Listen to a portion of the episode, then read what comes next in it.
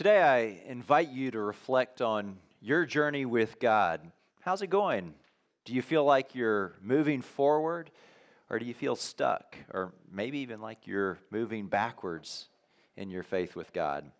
Well, scripture that can help, help us reflect on our journey with the Lord is Hebrews chapter 12, verses 18 through 29.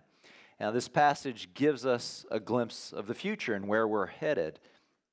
Now, the book of Hebrews is often thought of as a letter, as an epistle, but I think it feels more like a sermon that exhorts us to live the Christian life. It wants us to persevere in our journey with the Lord.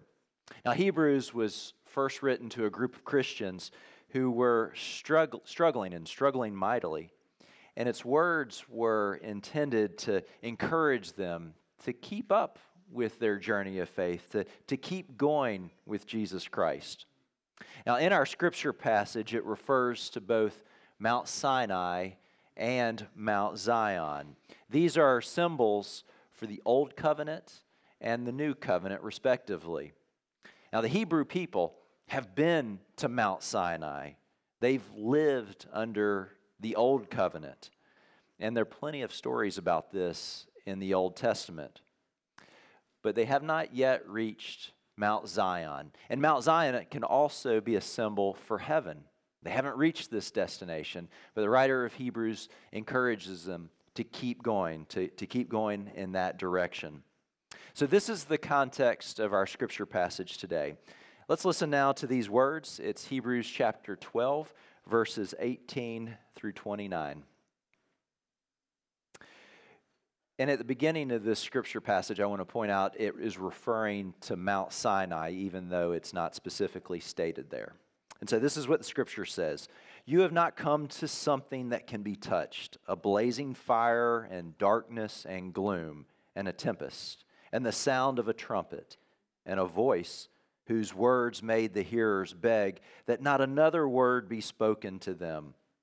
For they could not endure the order that was given if even an animal touches the mountain, it shall be stoned to death. Indeed, so terrifying was the sight that Moses said, I tremble with fear. But you have come to Mount Zion, and to the city of the living God, and the heavenly Jerusalem, and to innumerable angels in festal gathering, and to the assembly of the firstborn who were enrolled in heaven and to God, the judge of all, and to the spirits of the righteous made perfect, and to Jesus, the mediator of a new covenant, and to the sprinkled blood that speaks a better word than the blood of Abel. See that you do not refuse the one who is speaking. For if they did not escape when they refused the one who warned them on earth, how much less will we escape if we reject the one who warns from heaven. At that time, his voice shook the earth, but now he has promised, Yet once more I will shake not only the earth, but also the heaven. This phrase, yet once more, indicates the removal of what is shaken, that is, created things, so that what cannot be shaken may remain. Therefore, since we are receiving a kingdom that cannot be shaken, let us give thanks, by which we offer to God an acceptable worship with reverence and awe. For indeed, our God is a consuming fire. Amen. You know, going on a journey and taking a trip can really be a fun adventure fact, my family and I just went on our own little fun adventure. We had a family vacation to Ocean Isle, and I'm grateful to you all for providing vacation time to me and the ministry staff. Everybody needs time for rest and relaxation. And I think a lot of us use our vacation time to take fun summer trips. Now, it's occurred to me that the way we plan our trips has changed dramatically in my own lifetime. When I was a kid, my parents would plan a summer vacation by going down to our local AAA and getting a stack of maps brochures, and guidebooks. And AAA even gave out trip tickets that would tell you where you could expect construction on the roads that you would be traveling.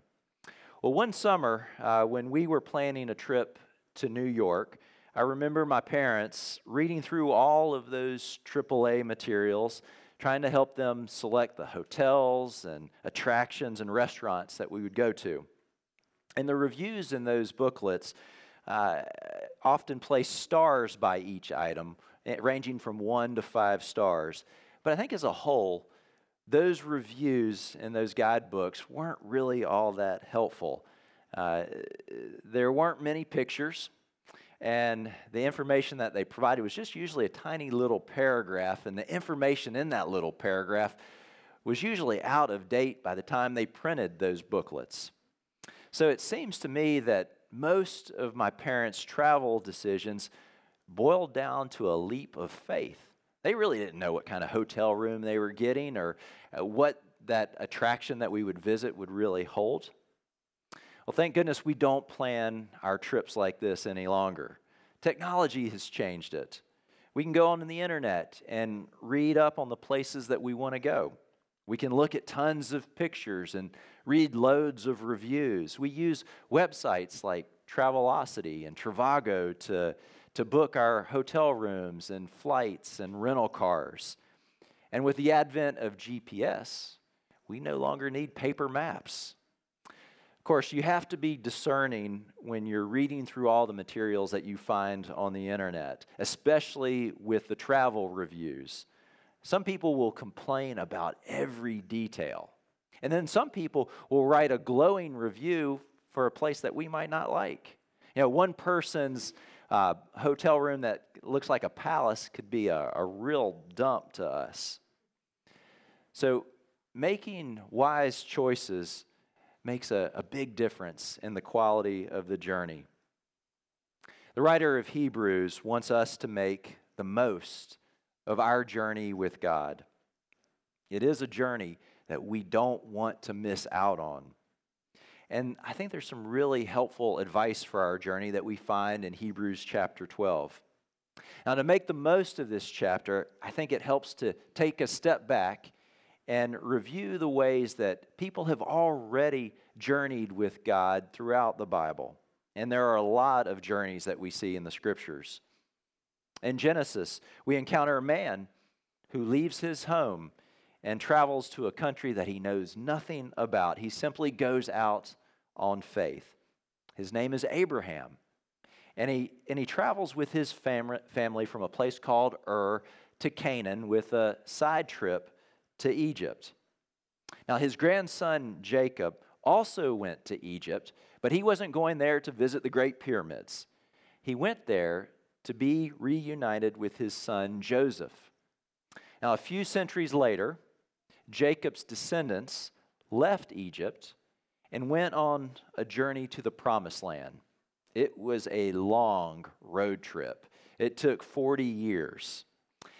And when they got to their destination or close to their destination, people were beginning to hear details about the promised land.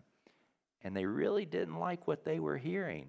They, they feared going into the promised land. But Joshua and Caleb brought back good news, good reviews of this place, and that made a tremendous difference. Those reviews eased their concerns and motivated the people to enter the promised land. A few centuries after that, the descendants of these travelers were captured and they were taken to Babylon, where they lived in exile for 70 years. And then several centuries after that, Jesus entered the story and he went on his own journey to the cross. And then a final journey that we find in the Bible is highlighted in Hebrews chapter 11, where the journey of the church is compared to a journey through a strange land. The point is that the world for the believer is a temporary home. Our citizenship is in heaven. And that's the direction we're called to travel. And as we take this journey, the writer of Hebrews offers us some helpful advice, by contrasting two different journeys. Now, there's Israel's physical journey to Mount Sinai, where they encountered God during the Exodus. And then the other journey is the spiritual journey of Christians who are traveling toward heaven, toward the city of the living God.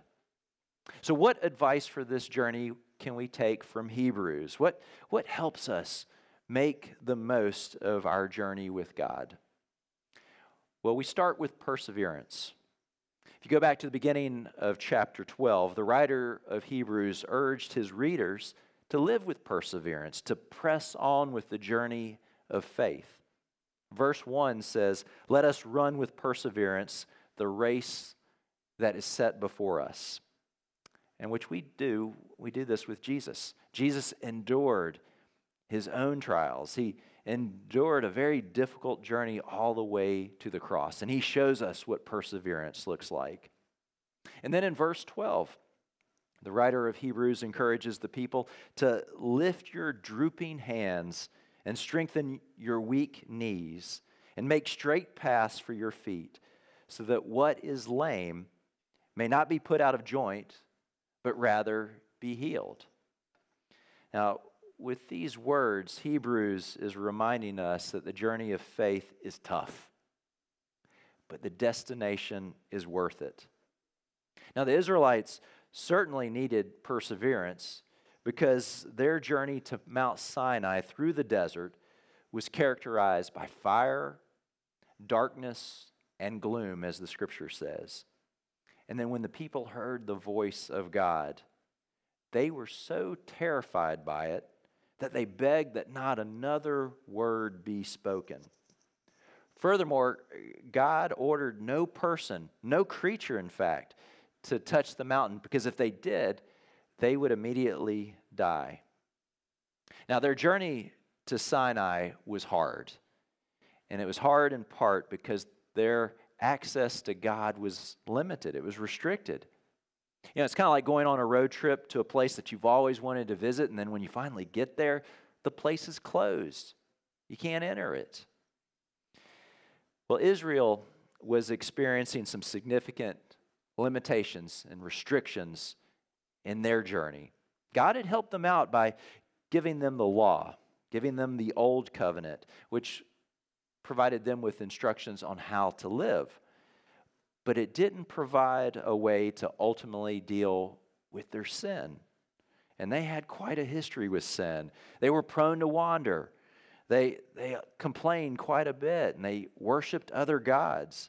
And even when they reached the promised land, their sin prevented them from having full access to God. This was symbolically visible in the temple, where a curtain separated the people from God's holiness. Now, I realize that not every Christian enjoys reading the Old Testament or even sees the value in it. But I think it's important for us to not overlook this part of the biblical story because it helps us understand how sin blocks us off from God. And it shows us that God kept on working to redeem his people and to make a way for all people to have access to God. Now, this part of the biblical story, in one sense, is like shopping for a hotel room. Now, you can't appreciate a good hotel room until you've stayed in a bad hotel room. Years ago, when I was fresh out of college, traveling with some buddies of mine, I paid $2.50 for a hotel room in Nicaragua. And you get what you pay for, right? Well, for that room, I got a fitted sheet on the mattress and a fan on the nightstand. That's it. I didn't get a top sheet, I didn't get a blanket. There was no bathroom in the room. And of course, there was no room service. That room was not fancy to say the least. Yet it makes a Holiday Inn room look amazing. In our scripture passage, the writer of Hebrews wants us to see the difference between the old covenant and the new covenant. It's the difference between Mount Sinai and Mount Zion. And Mount Zion is a reference again to heaven. And the difference between these two, the difference between Mount Sinai and Mount Zion is Jesus Christ. He's the difference maker. And his death and resurrection open the way for all people to fully connect with God. Now, I want you to notice the difference between these two places. Mount Sinai is filled with fear, darkness, and gloom. But Mount Zion is different. It's called the heavenly Jerusalem. And once we get there, the scripture tells us that we'll meet angels in a festal gathering. We'll see the assembly of the firstborn who are enrolled in heaven. We'll find God, the judge of all, and the spirits of the righteous made perfect. And lastly, the scripture tells us that we will meet Jesus, the mediator of a new covenant. This is the destination for those who stick with it and have faith in Jesus Christ. It's about perseverance. And perseverance helps make the most of this journey that we're on. So does listening to God's voice and embracing what we hear. This is a second key piece of advice that the writer of Hebrews offers because he knows that ignoring and rejecting God's word has dire consequences. The scripture tells us that God's voice shook the earth when the Israelites were at Mount Sinai. And sometime in the future, God's voice will shake both heaven and earth, removing all barriers to God and revealing a kingdom that cannot be shaken. Now, I do think it's bad form for us to not listen to God. Just look at what it says in verse 25. It says, See that you do not refuse the one who is speaking. For if they did not escape when they refused the one who warned them on earth, how much less will we escape if we reject the one who warns from heaven? The writer of Hebrews is reminding us that when God spoke from Mount Sinai, the people didn't listen. And we know what happened to them they got in a lot of trouble. They found themselves in a big mess. So let's learn from their example and listen when God speaks. Now, listening is a critical part of the journey of faith.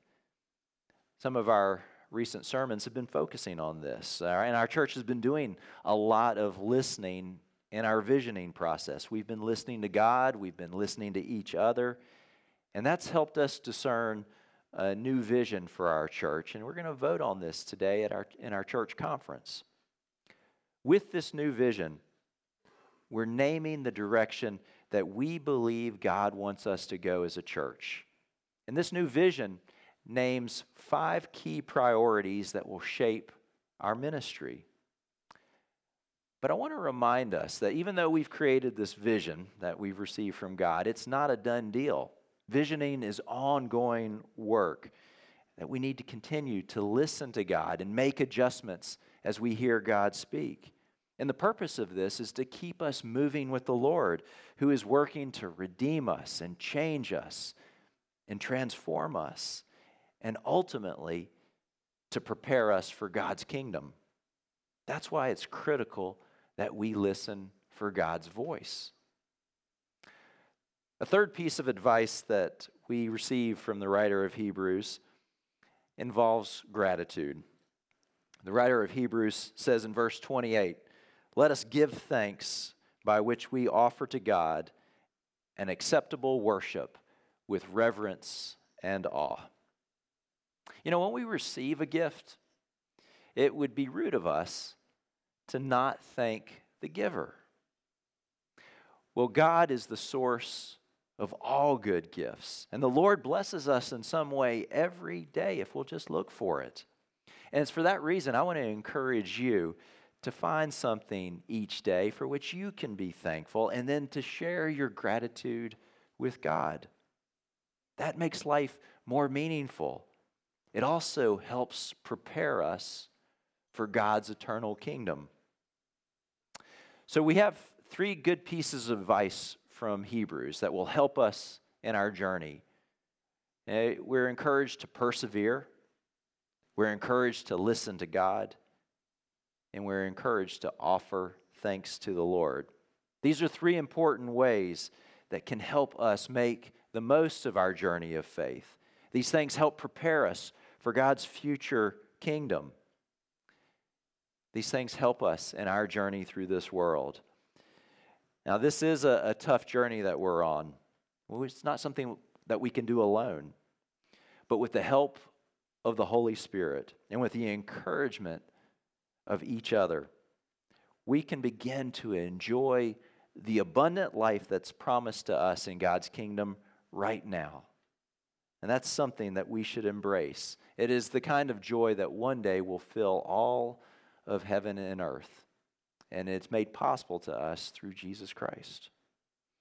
I don't want any of us to miss out on this journey. In fact, I want us to make the most of it.